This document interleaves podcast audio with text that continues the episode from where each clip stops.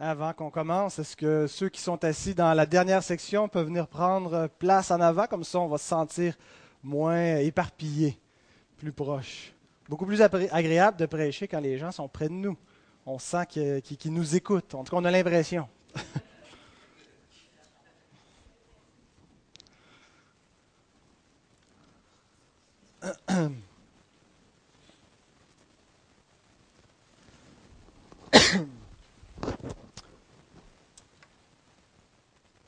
J'ai une importante annonce à vous faire.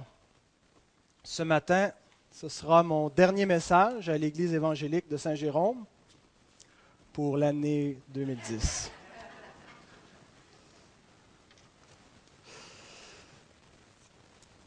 Alors pour terminer cette année, le Seigneur Jésus lui-même nous pose une question. Une simple question qu'il a posée à Pierre, mais qui, qui, euh, qui s'adresse à nous implicitement. Et il la pose trois fois. Sa question, c'est M'aimes-tu? Je vous invite à ouvrir l'Écriture dans l'Évangile de Jean au chapitre 21.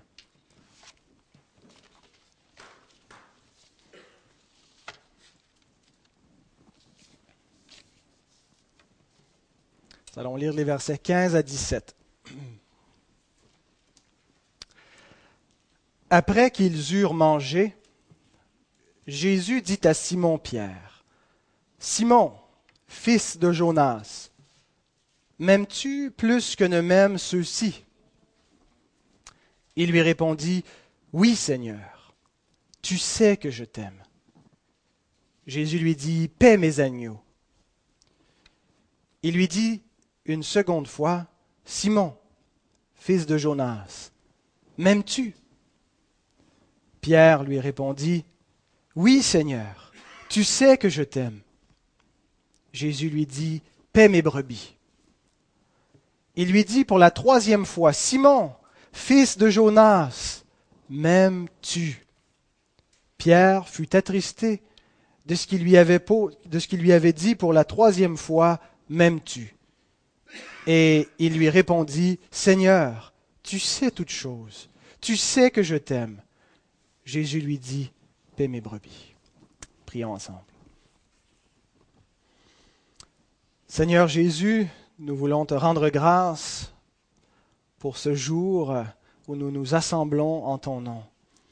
Seigneur, fais-nous prendre conscience que cette parole que tu as dite à Pierre, celle que nous venons d'entendre, c'est celle que tu dis encore Seigneur, c'est toi qui t'adresses à tes disciples, à tous ceux qui veulent te servir. Et nous te prions que tu disposes nos cœurs ce matin à comprendre ce que tu veux nous enseigner dans ce passage de, ta parole, Seigneur. Ouvre nos cœurs et remplis nos cœurs d'amour pour toi selon ce que toi-même tu exiges que nous t'aimions. Seigneur, gloire à ton nom. Amen. Est-ce ce serait possible d'avoir un verre d'eau, s'il vous plaît? Merci. Euh,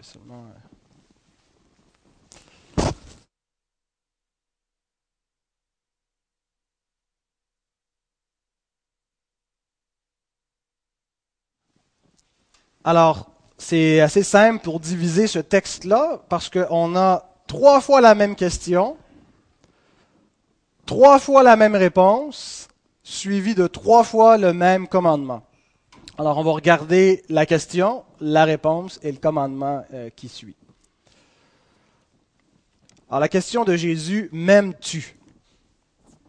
Et j'aimerais dire que ce n'est pas une question superflue.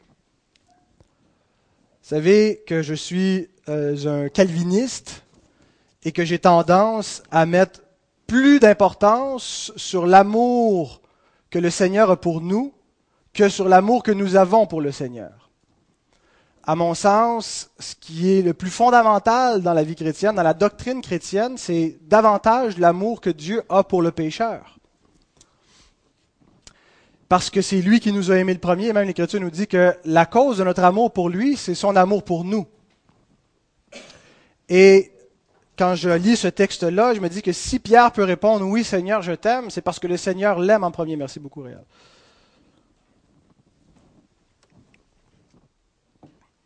Et un des dangers, donc, pour tous les calvinistes, et je suis conscient de ce danger pour moi-même, c'est de finir par considérer que l'amour qu'on a pour le Seigneur est finalement peu de choses. C'est pas vraiment important parce que tout ce qui compte, c'est que le Seigneur nous aime. Et l'Écriture nous dit, entre autres, que euh, nous lisons dans 1 Jean 4, 9 à 10. Quand je regarde par là, c'est pas le temps de switcher. L'amour de Dieu a été manifesté envers nous en ce que Dieu a envoyé son Fils unique dans le monde afin que nous vivions par lui. Et cet amour consiste non point en ce que nous avons aimé Dieu, mais en ce qu'il nous a aimés et a envoyé son Fils comme victime expiatoire pour nos péchés. L'amour que l'Écriture nous présente, l'amour de Dieu, consiste non pas en ce que nous avons aimé Dieu, mais en ce qu'il nous a aimés. Notre amour dépend du sien et son amour ne dépend pas du nôtre. Mais ça ne signifie pas que notre amour pour lui est sans importance. Ça ne signifie pas qu'il est superflu d'aimer ou de ne pas aimer, ou d'aimer beaucoup ou d'aimer peu notre Seigneur. Au contraire. Et l'apôtre Paul nous, déclare cette chose euh, qui est un peu renversante. Il dit dans 1 Corinthiens au chapitre 16, verset 22, Si quelqu'un n'aime pas le Seigneur, qu'il soit anathème. Le mot anathème veut dire maudit. Si quelqu'un n'aime pas notre Seigneur, qu'il soit maudit. Qu'il ne soit pas considéré comme un enfant de Dieu. Comment peut-on croire dans le Seigneur Jésus et ne pas l'aimer? Comment peut-on avoir une foi véritable, une foi à salut en Christ, comprendre qui il est, comprendre la nature de sa personne et comprendre combien nous avons besoin de lui et ne pas aussitôt ressentir de l'amour pour lui. On sait qu'on est sauvé non pas parce qu'on aime Christ, mais parce qu'on croit en lui. Mais est-ce qu'on peut séparer l'un et l'autre? Est-ce qu'on peut croire en lui sans l'aimer? Et je crois que c'est radicalement impossible. L'Écriture, euh, ce que nous venons de lire, déclare que si on ne l'aime pas, eh bien qu'on soit anathème, qu'on soit considéré comme des maudits, comme des gens qui sont exclus de Christ, qui n'ont aucune part avec lui. Parce que croire en lui, c'est l'aimer, et l'aimer, c'est croire en lui. Les enfants, on va vous dire souvent dans votre vie que vous devez croire en Jésus, et c'est vrai. Mais vous devez par-dessus tout l'aimer de tout votre cœur. Des fois, on se contente d'une petite foi superficielle. Je crois c'est lui, c'est lui le Fils de Dieu, je l'accepte dans mon cœur. Mais une vraie foi qui croit en Jésus, c'est une foi qui l'aime, une foi qui est attachée à lui. Alors Jésus nous dit, dit à Pierre premièrement, M'aimes-tu plus que ceux-ci La traduction de Louis II porte un petit peu à confusion, elle n'est pas tout à fait juste. Euh, nous avons lu dans second, il dit M'aimes-tu plus que ne m'aiment ceux-ci mais le texte original dit littéralement M'aimes-tu plus que ceux-ci ou M'aimes-tu plus que ceci? Le pronom relatif peut être traduit comme un neutre ou comme un, masculin. Alors, il y a trois sens possibles à la question de Jésus quand il dit M'aimes-tu plus que ceux-ci? Soit que Jésus veut dire M'aimes-tu plus que tu aimes ceux-ci en montrant les autres disciples? Il demande à Pierre Est-ce que tu m'aimes plus que tu aimes Jean? Est-ce que tu m'aimes plus que tu aimes Jacques? Est-ce que tu m'aimes plus que tu les aimes tous? Est-ce que c'est moi que tu aimes le plus? Et si c'est ce que Jésus veut dire, si c'est le sens de la question, eh bien, euh, ce que Jésus est en train de nous enseigner, c'est que l'amour pour Christ doit avoir la priorité sur tous les autres amours qu'on peut avoir dans notre existence. On doit aimer le Seigneur plus qu'on aime nos frères, nos sœurs, nos parents, nos amis, notre époux, notre épouse. Parce que lorsqu'il y aura un conflit d'intérêts entre servir les intérêts du Seigneur et servir l'intérêt de nos semblables, si nous ne l'aimons pas plus que toute autre personne, nous lui serons déloyaux. Mais il est digne que nous soyons entièrement loyaux. Mais le sens de sa question peut être aussi M'aimes-tu plus que ceci? Et non pas plus que ceux-ci, mais même tu plus que ceux-ci. On peut imaginer Jésus qui est sur le rivage, il vient de manger les poissons. Le matin, Pierre avait été pêché, si vous vous souvenez. Et là, peut-être qu'il est avec lui, puis il, lui montre, il dit, même tu plus que ceci? En montrant la barque, les filets et son entreprise de pêche. M'aimes-tu plus que ton occupation principale dans ta vie? Et si c'est ce que Jésus a dit à Pierre, il est en train de lui demander et de nous demander si nous l'aimons plus que les autres choses de notre existence. Est-ce que nous accordons plus d'importance au Seigneur Jésus que nous n'en accordons à notre emploi du temps, à l'argent que, pour lequel on travaille, aux loisirs qu'on aime faire? Qu'est-ce que nous aimons le plus entre toutes ces choses représentées dans la barque et dans les filets et Christ.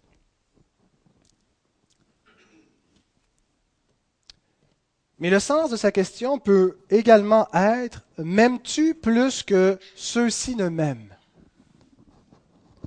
Comme Louis II le traduit, et comme la plupart des commentateurs interprètent le texte, que Jésus demande si Pierre l'aime davantage que Jean n'aime Jésus ou que Jacques n'aime Jésus. Et première lecture, ça nous paraît un peu bizarre que Jésus compare l'amour des disciples comme ça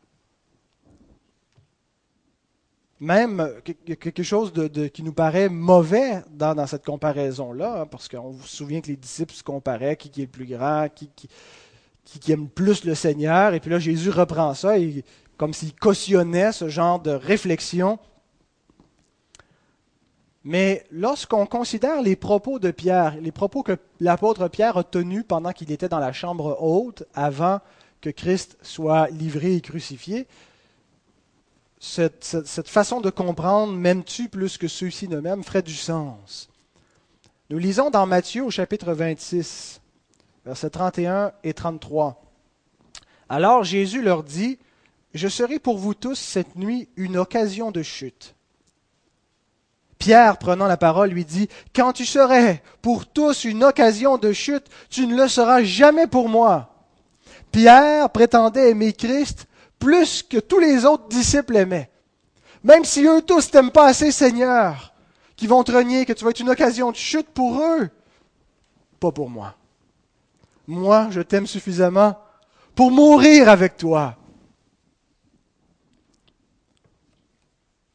Et on se souvient qu'il l'a renié trois fois, tel que Jésus lui avait dit qu'il ne l'a pas aimé autant qu'il prétendait l'aimer, qu'il ne l'a pas aimé jusqu'à mourir pour lui, jusqu'à souffrir pour lui. Alors donc, si Jésus est en train de lui dire M'aimes-tu plus que eux ne m'aiment?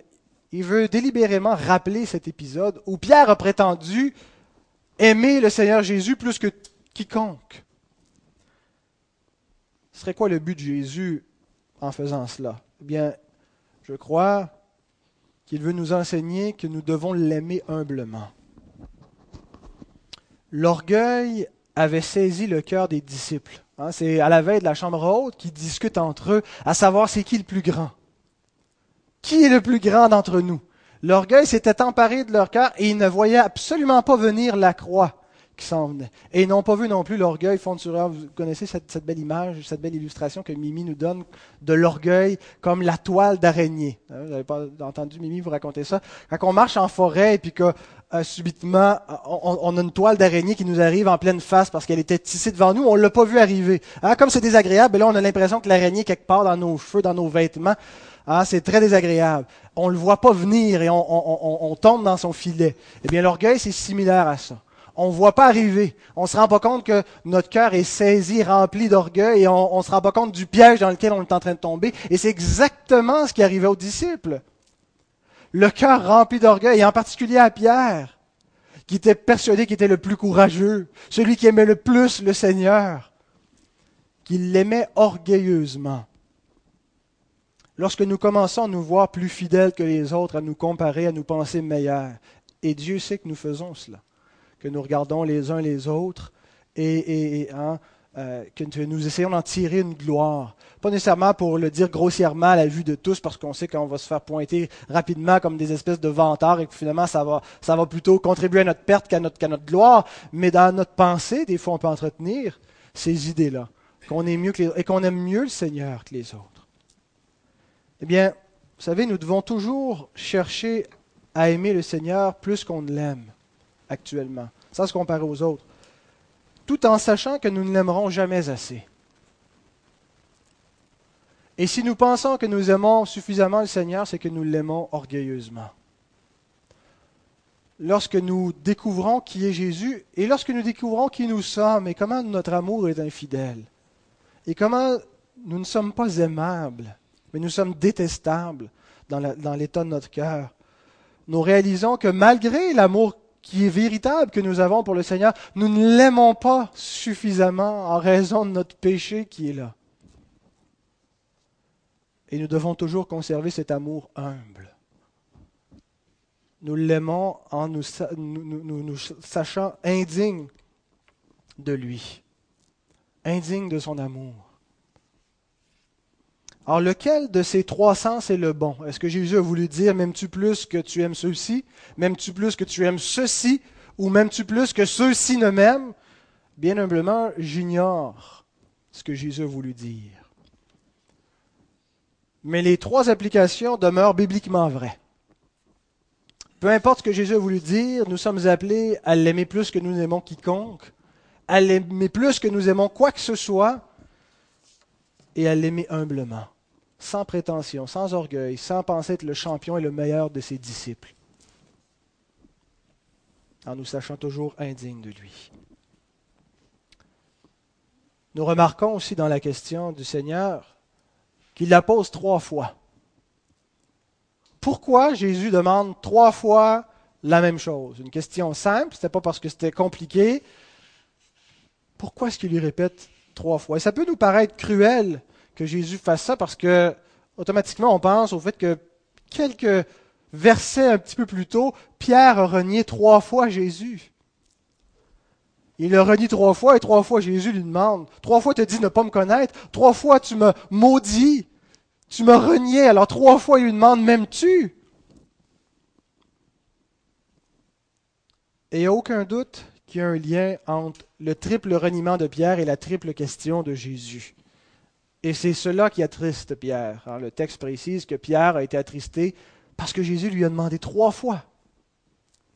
Il ne dit pas que Pierre a été attristé parce que Jésus doutait de sa réponse. Il a été attristé parce que trois fois il lui a répété la même question. Parce que Pierre sait très bien que trois fois il l'a renié. Et ça peut nous paraître cruel, comme si Jésus essayait de, de l'humilier, de l'humilier devant ses amis dire, tu vois, tu penses mieux que les autres, mais finalement, tu n'es pas mieux qu'un autre. Tu m'as renié. Mais en réalité, il n'y a absolument rien de cruel dans ce que Jésus est en train de faire. Imaginez si Jésus n'avait rien dit à Pierre. Pas un mot sur cet épisode où ce disciple vaillant s'est pas montré vaillant, il l'a renié. Imaginez les rumeurs qui auraient pu courir au sein du conseil apostolique. Hein, lorsque Pierre se serait tenu pour prêcher et pour exhorter les autres à tenir ferme, comme on lit dans ses épîtres, à supporter patiemment l'affliction, l'épreuve, à supporter patiemment euh, lorsqu'on est persécuté au nom du Seigneur, tout le monde aurait pu se tourner contre lui et dire, tu te prends pour qui, Pierre, pour nous dire ça? Tu as été le premier à le renier. Imaginez comment Pierre se serait mis à douter lui-même de son apostolat. Et on peut même Imaginez que peut-être que Pierre était dans une complète remise en question. Qu'est-ce qu'il faisait là ce matin-là en train de pêcher? Il n'était plus en train, c'est comme s'il voulait revenir. Il se sentait indigne du Seigneur, indigne. Le Seigneur l'avait appelé, il avait confié une tâche d'être un apôtre, un envoyé dans le monde. Et après la résurrection, Pierre commence à douter de lui, n'a plus confiance qu'il peut être un apôtre, ne se sent plus digne d'être un apôtre retourne à la business paternelle, on va retourner pêcher des poissons. Ça va être ça ma vie. Je ne suis pas digne. Ce qu'on voit dans ce texte, c'est Jésus qui réhabilite l'apôtre Pierre. Trois fois, il lui répète Paix mes brebis. Qu'est-ce qu'il fait en lui disant ça, sinon que de lui confier à nouveau la mission d'un apôtre? La mission que Pierre avait reçue de prendre soin de l'Église, d'être la pierre sur laquelle il allait fonder son Église, a dit Pierre, tu m'as renié, mais malgré tout, tu vas Pète mes brebis, tu demeures un apôtre. Et Christ le réhabilite aux yeux de tout le conseil apostolique de manière qu'il n'y aura personne qui va douter, qui va remettre en question et qui pourra dire à Pierre, tu ne peux pas nous exhorter, Pierre. Tu as renié le Seigneur, tu n'es pas digne.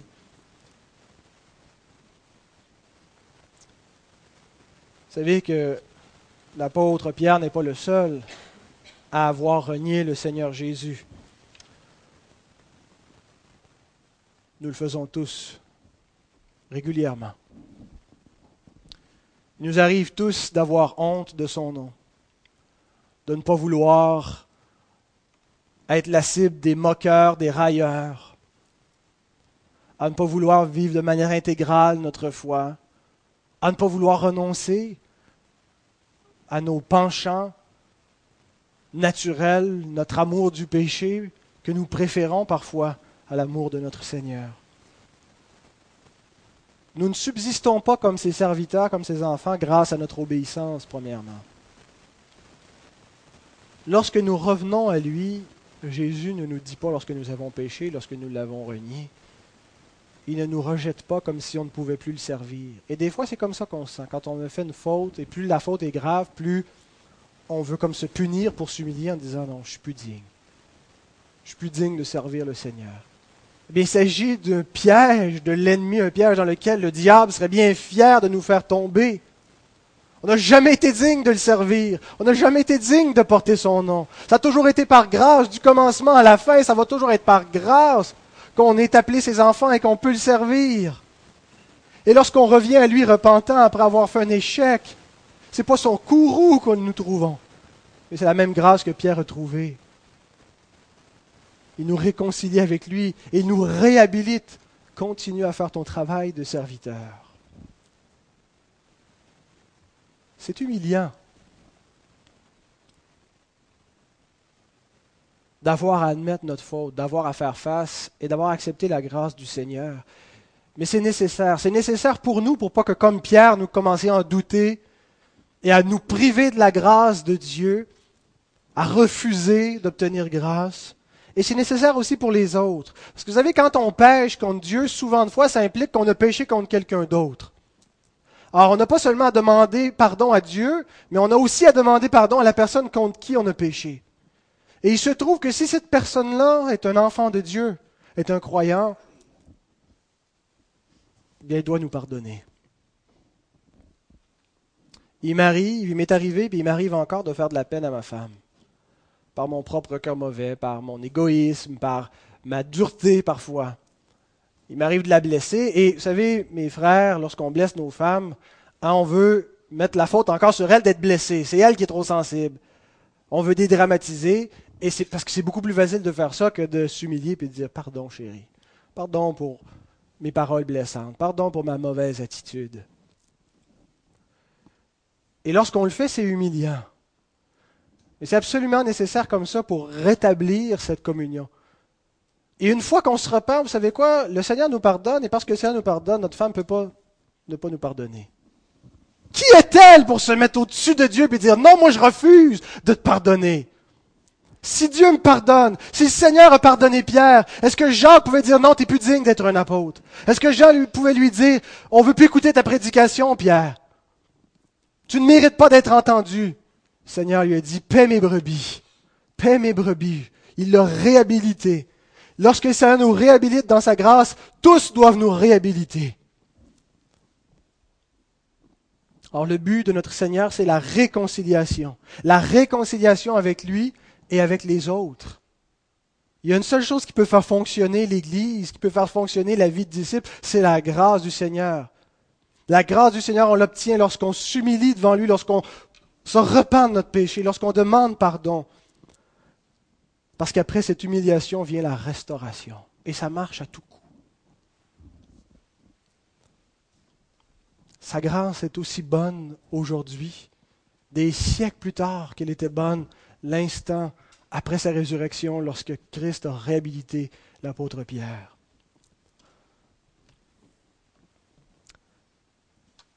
Alors nous avons vu la, la question du Seigneur. Examinons deuxièmement la réponse de Pierre. Pierre, m'aimes-tu?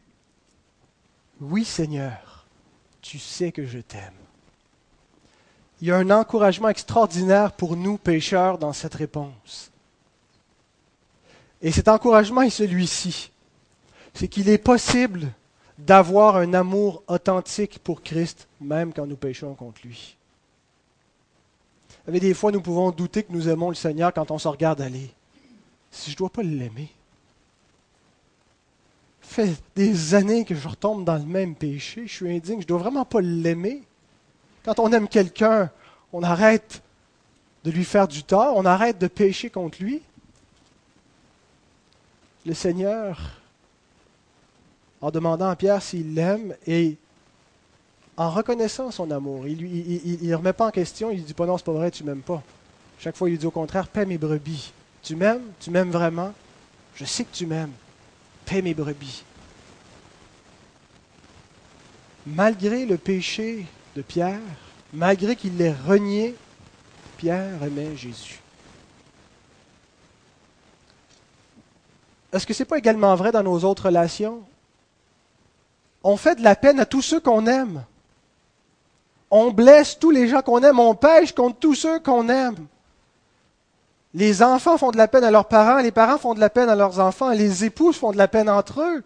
Est-ce que ça veut dire qu'on ne s'aime pas? Est-ce que ça veut dire qu'on déteste tous ceux ou qu'on n'a aucun égard envers ceux que, l'on blesse? Au contraire, pourquoi est-ce que nos cœurs sont contris? Pourquoi est-ce qu'on se sent humilié? Pourquoi est-ce qu'on éprouve du regret quand on fait de la peine à ceux qu'on aime? Précisément parce qu'on les aime. Pourquoi est-ce qu'on éprouve du regret quand on pêche? Pourquoi est-ce que ça nous attriste de pécher? Ça ne nous attristerait pas si nous n'aimions pas le Seigneur Jésus. Si nos cœurs seraient indifférents et froids face à lui, on dirait je vais vivre comme je veux, je m'en fous de lui. Mais nous ne vivons pas comme ça. Pourquoi? Parce que nous l'aimons. Et nous l'aimons même si nous péchons momentanément contre lui.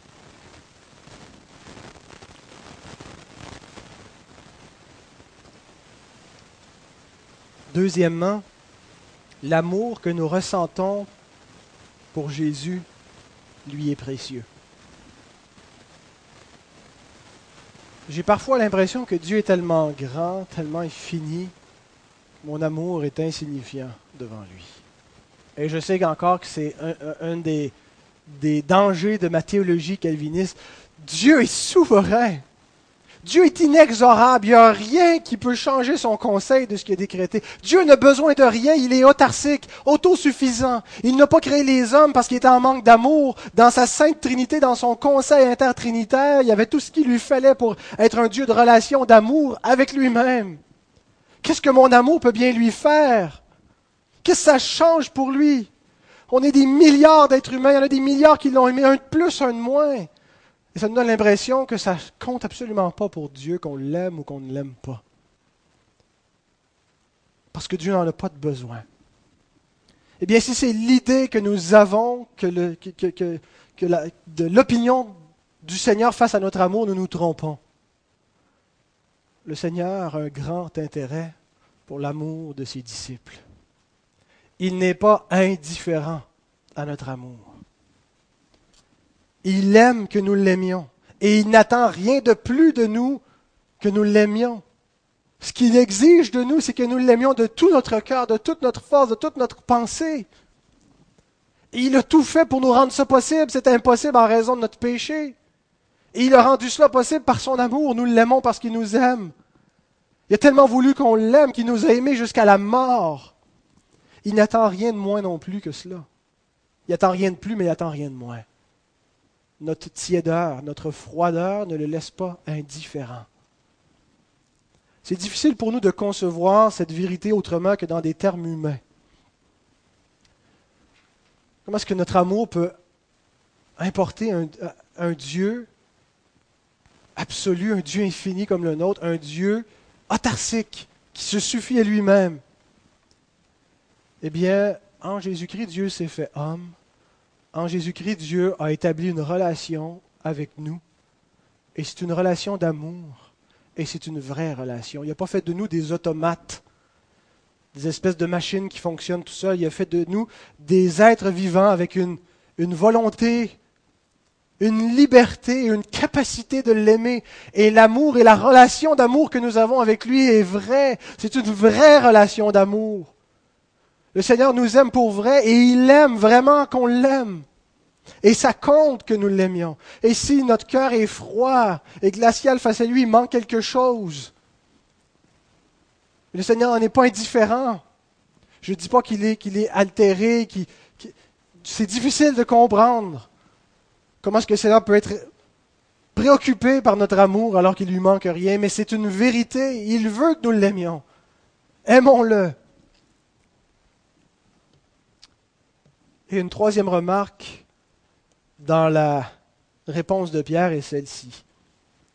Pierre souligne trois fois ce que le Seigneur sait. Seigneur, tu sais que je t'aime. Seigneur, tu sais que je t'aime. Troisième fois, Seigneur, tu sais toutes choses, tu sais que je t'aime. Pierre a appris à ses dépens que Jésus sait toutes choses. Jésus lui a dit, tu vas me renier trois fois. Non, je ne te renierai pas trois fois. Oui, tu vas me renier trois fois. Pense que si tu veux, tu verras bien, je ne te renierai pas trois fois. Et Pierre a appris que Jésus savait ce que lui ignorait. Et c'est pour ça qu'il lui dit, tu sais toutes choses. Tu sais d'avance ce qui va arriver et tu connais l'état de mon cœur. Avant le reniement, Pierre s'appuyait sur ce qu'il pensait savoir. Maintenant, il s'appuie sur ce que le Seigneur sait. En quoi est-ce que l'omniscience du Seigneur pouvait-elle encourager Pierre? Pierre vient de découvrir qu'il est faible alors qu'il se croyait fort. Et il vient de découvrir qu'il ne peut pas cacher cette faiblesse à Jésus. Il pensait que Jésus, que tout le monde savait que c'est lui qui aimait le Seigneur. Mais là, il vient de découvrir que ce n'est pas le cas, qu'il est faible. Et il a été exposé, humilié devant Jésus, humilié devant les autres disciples. En quoi est-ce que c'est un encouragement pour Pierre maintenant de savoir que Jésus sait toute chose qui sait si vraiment il l'aime ou pas, qui sait que malgré ce qu'il dit, ce qui va arriver l'instant d'après? L'omniscience de notre Seigneur est un encouragement pour deux raisons. Premièrement, parce que le Seigneur connaît le pire de nous et il nous aime quand même. Imaginez s'il n'était pas omniscient. Imaginez s'il ne savait pas tout de notre vie. S'il y avait des, région obscure de notre existence que le Seigneur ne connaissait pas. Il nous aime, mais il ne connaît pas ce côté-là de notre vie. Qu'est-ce qui arriverait le jour où il découvrirait les toiles d'araignée, les cadavres, la saleté de notre vie? Ah ben là, je n'avais pas vu ça. Je t'aimais, mais je t'aime plus. C'est ce qu'il nous dirait. Le fait que le Seigneur est omniscient, et qui nous aime quand même est un grand encouragement pour nous. Nous ne sommes pas omniscients et nous ne devrions pas appuyer l'assurance de notre salut sur ce que nous savons, sur notre capacité à aimer le Seigneur et à nous accrocher à lui. Nous ne devrions pas nous appuyer sur nous-mêmes, mais sur ce que le Seigneur sait. Seigneur, je sais que je crois en toi et je sais que je t'aime, mais tu sais que je peux te renier demain.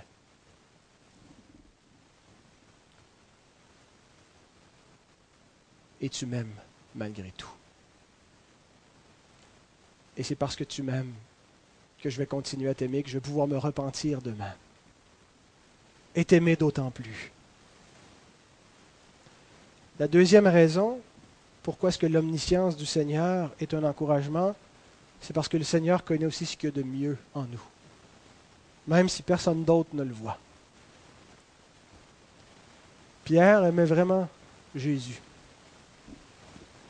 Et Pierre, plusieurs jours auparavant, était fanfaron, voulait avoir l'air du meilleur, du plus courageux, de celui qui aimait Jésus. Il trouvait sa satisfaction dans le fait que les autres puissent le reconnaître comme celui qui aimait Jésus, comme celui qui était prêt à mourir à ses côtés. Mais maintenant, il se satisfait de savoir que Christ sait qu'il l'aime. Pas besoin d'épater la galerie, pas besoin de vaines prétentions pour que les autres voient comment j'aime le Seigneur, voient comment je veux le servir. Le Seigneur le sait. Le Seigneur voit en nous, en chacun de nous, les dispositions de notre cœur. Il voit les sacrifices que nous faisons que personne ne voit. Il voit les propres censures que nous mettons à notre bouche lorsque nous venons pour dire quelque chose et que nous nous réfrégnons de le faire pour ne pas blesser. Et on aimerait que les autres le sachent, qu'ils voient l'acte d'humilité qu'on vient de faire, et ils ne le voient pas, mais le Seigneur le voit et c'est tout ce qui compte. Il voit tout le bien qu'on fait, toutes les bonnes dispositions qui nous animent momentanément. Et nous devrions être satisfaits de cela. Ah, nous ne devons pas dire, Seigneur, je sais que je peux te servir, je sais que je suis capable, je sais que je vais tenir bon. Je connais mon cœur. N'ayons pas ces prétentions orgueilleuses d'automotivation à se flageller à coups de j'aime Jésus, j'aime Jésus. Disons plutôt, Seigneur, tu sais toute chose, tu connais mon cœur, c'est toi qui as placé la grâce, qui est en train de rénover ce cœur. Donne-moi ce qui manque encore pour que je puisse t'aimer. Donne à mon cœur ce qui n'a pas pour que je puisse tenir bon, pour t'être fidèle dans les temps difficiles. Voici ce que nous devons dire. Terminons avec le commandement que le Seigneur répète trois fois. Paix mes brebis. Hein, paix du verbe paître, faire paître. Hein, on l'utilise rarement euh, dans le domaine des, brebis et de la bergerie, mais plutôt pour envoyer quelqu'un paître. mais faire paître, donc, veut dire nourrir, prendre soin, soigner, comme le berger. C'est le rôle du berger de paître. Vraiment intéressant que Jésus déclare que si nous l'aimons, nous devons prendre soin de ses brebis. L'amour qu'on a pour le Seigneur se manifeste toujours de cette manière. Jean nous le répète, 1 Jean 4, 20 à 21, Timothée ou Justine. Si quelqu'un dit j'aime Dieu et qu'il haïsse son frère, c'est un menteur. Car celui qui n'aime pas son frère qu'il voit, comment peut-il aimer Dieu qu'il ne voit pas? Et nous avons de lui ce commandement que celui qui aime Dieu aime aussi son frère. Ces deux choses sont inséparables. On ne peut pas aimer Dieu sans aimer nos frères. Et concrètement, pour Pierre, c'était un appel au ministère pastoral.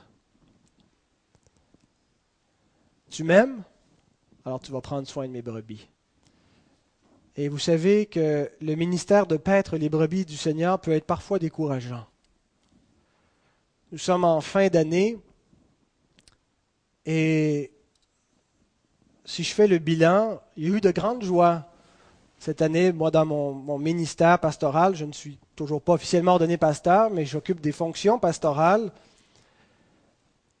Et je dois vous avouer bien candidement, bien humblement, que euh, j'ai trouvé ça difficile par moments de faire paître les brebis du Seigneur. Est-ce que le son marche toujours? Pour plusieurs raisons. Il y a eu encore des départs qu'on a vus cette année. Et c'est toujours attristant. Raymond Perron comparait l'Église à une gare de train. Hein. La gare de train, il y a des gens qui arrivent et des gens qui partent. C'est un, va-et-vient constant. Les gens qui partent, hein, c'est le fun, on part pour une nouvelle aventure, mais quand on reste, ceux qui partent partent avec une partie de notre cœur. Des gens qu'on a aimés, et il n'y a personne qui est indifférent à ces départs. On a tous été attristés et blessés. Et dans le ministère pastoral, ces départs occasionnent beaucoup de remises en question, de doutes face à notre capacité, face à notre appel, de crainte, crainte que ça empire, crainte d'offenser, crainte d'échouer. Ça occasionne des découragements, de la lassitude, c'est une tâche très, très ingrate. Hein, prendre soin d'une église, c'est aussi ingrat comme tâche que d'élever des enfants. Ah, élever des enfants, on, donne beaucoup, beaucoup, beaucoup, et on voit pas tous les enfants ne sont pas conscients nécessairement des, sacrifices que, l'on fait, et, on ne reçoit pas nécessairement dans la mesure qu'on a investi, qu'on a semé. Et un ouvrier va travailler, va semer, va dépenser des heures dans l'espoir qu'il va moissonner, qu'il va voir des fruits. Et c'est pas toujours ça qui arrive. C'est une tâche ingrate. Et des fois, on travaille plus et finalement, on a l'impression que les résultats diminuent, que c'est des pertes et non des gains. Et ça vient avec beaucoup de danger. Le danger des à quoi bon? À quoi bon? À quoi bon continuer? C'est peine perdue. Comment je vais y arriver? Danger de l'amertume, le cynisme. Vous savez, quand on ne croit plus rien, on ne croit plus personne, quand on ne peut plus se réjouir d'une joie parce qu'on sait que le lendemain va tomber une tuile. La lassitude, la dépression, le ressentiment, la jalousie, la jalousie de ceux qui ont du succès, l'envie, le désir même de les voir se planter, l'anxiété, et j'étais dans mon fauteuil dimanche dernier en train de lire un bouquin qui traite de. Ça s'appelle Liberating Ministries from Syndrome Success. Libérer le ministère pastoral du syndrome du succès. Remplacer ce syndrome du succès par le désir d'être fidèle. Non pas d'avoir du succès, mais d'être fidèle au Seigneur. Et je réfléchissais à tout ça, assis, et je suis allé lire, je, lisais je lis l'évangile de Jean, et je suis tombé sur le passage qu'on a lu ensemble ce matin. Et c'est là que j'ai décidé de le prêcher. J'ai trouvé beaucoup, beaucoup de réconfort dans cette question que Jésus répète trois fois. Beaucoup de réconfort pour moi-même. Et j'étais persuadé que ça allait être un grand réconfort pour vous tous. Un remède. Un remède à tous ces mots MAUX qui peuvent venir avec le service qu'on rend à Dieu, à tous les découragements, à tous les déconvenus, une consolation, une motivation, une raison d'être pour continuer ce qu'on fait. M'aimes-tu? Est-ce que tu m'aimes? Oui, Seigneur. Seigneur, c'est parce que je t'aime. Et cette question-là, il la pose pas seulement au ministre de la parole, mais il la pose à, à tous, ceux, tous ceux qui croient en lui. M'aimes-tu? Oui, Seigneur, c'est parce que je t'aime que je veux élever mes enfants. C'est parce que je t'aime que je veux être fidèle à mon travail. C'est parce que je t'aime que je veux prendre soin des miens, de ma famille.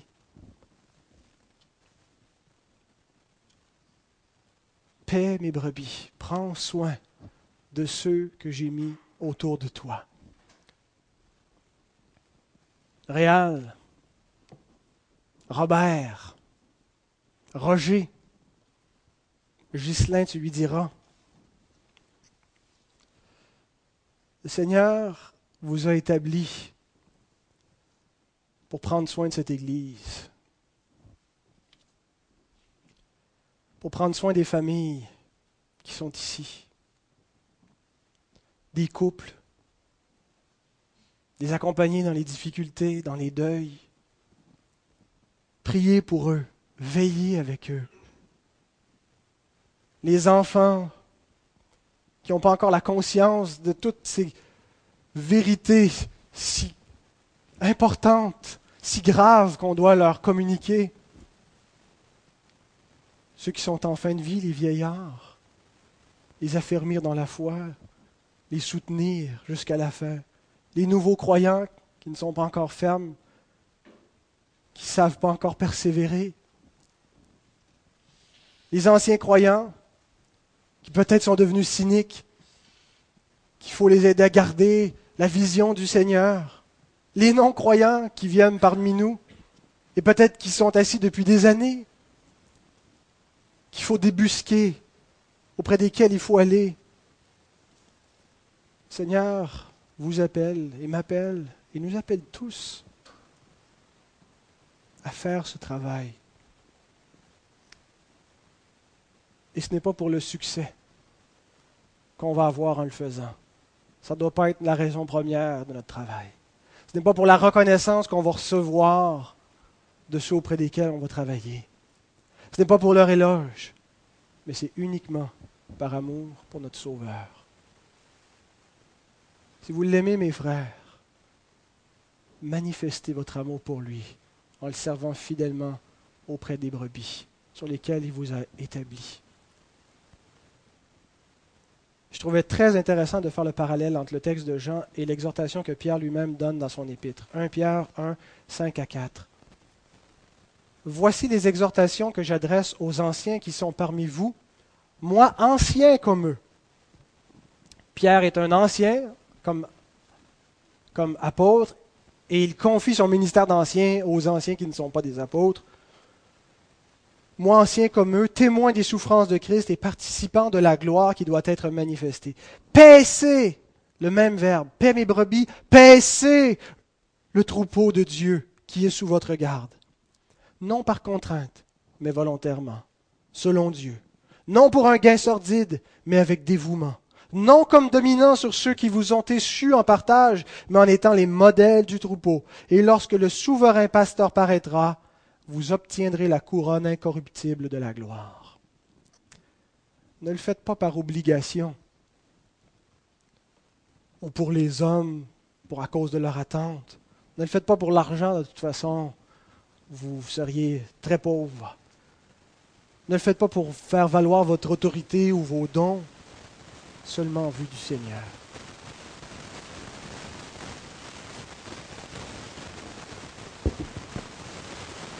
des micros qui... À tous, appliquez le même principe dans toutes vos relations. Colossiens 3, 23 nous dit, Tout ce que vous faites, faites-le de bon cœur, comme pour le Seigneur et non pour des hommes. Il n'y a absolument rien de plus libérateur que de faire toutes les choses dans cette perspective-là. Vous savez, pour une épouse qui est mariée avec un, époux qui est un tyran ou vice-versa, un époux qui est une femme qui est difficile, ça peut être très décourageant à un bon moment donné d'aimer et de s'investir honnêtement dans cette relation. Mais le chrétien le fait pour un motif supérieur. Il le fait parce qu'il voit au-delà de cette personne-là son Seigneur. Et ce n'est pas premièrement des hommes qu'il sert dans tout ce qu'il fait, mais c'est Dieu. Travailler pour un employeur qui est difficile et qui est pénible, c'est décourageant. Mais lorsqu'on rentre chaque matin, on se dit, je vais le faire, non pas comme servant cet homme ingrat, mais comme servant le Seigneur Jésus. Ça change complètement la disposition de notre cœur. C'est de cette façon-là que les mères prennent soin de leurs enfants, que les, chefs de famille pourvoient et, sont serviteurs des leurs, et que chacun de nous se met au service de son prochain. C'est seulement par amour pour Jésus que nous pouvons aimer inconditionnellement nos proches, nos frères et sœurs dans le Seigneur, les gens que nous côtoyons et même nos ennemis. Que le Seigneur nous remplisse de sa parole et du zèle que nous avons besoin pour la mettre en application, que nous soyons remplis d'amour pour lui, d'une profonde affection pour le servir. Je vous souhaite une bonne année 2011, une année dans le Seigneur, une année où nous allons tous grandir à son service et en amour pour lui. Amen.